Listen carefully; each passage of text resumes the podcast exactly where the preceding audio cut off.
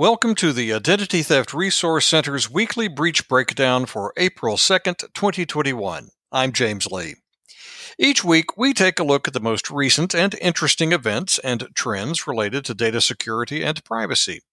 Last week, we talked about the FBI's most recent cybercrime report that shows an exponential increase in cybercrime and the losses associated with it.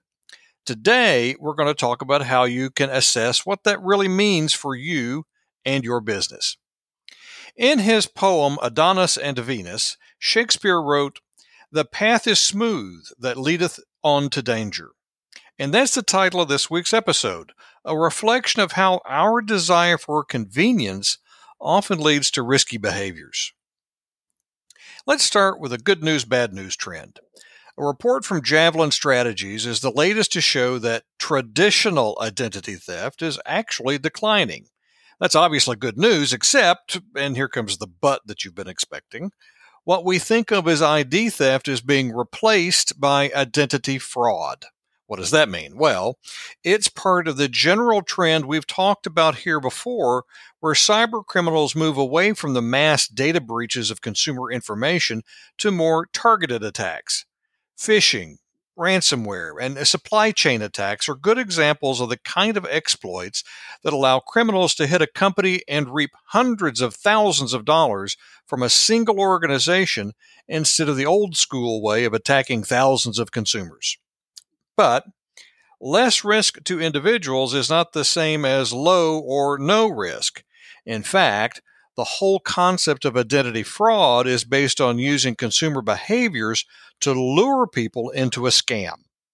Maybe it's a text that says your Amazon account has been frozen and you need to click on a link to verify your password to unlock it.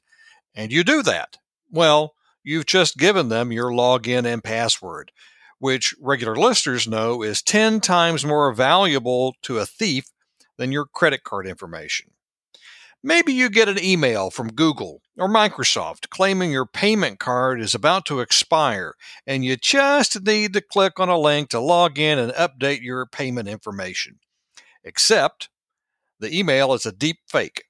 The login web page is too, and you've just shared your login and password along with your credit card information with criminals. All of these phishing techniques are predicated on our behaviors as human beings the need to instantly address any issue that appears by text or email in the most convenient way possible. While different research reports come up with different identity fraud totals, they all agree that identity fraud is on the rise and the dollar value starts with a B, as in billions. Right now, you're thinking, well, that's just great. Do I panic now or do I panic later? Well, first of all, don't panic at all.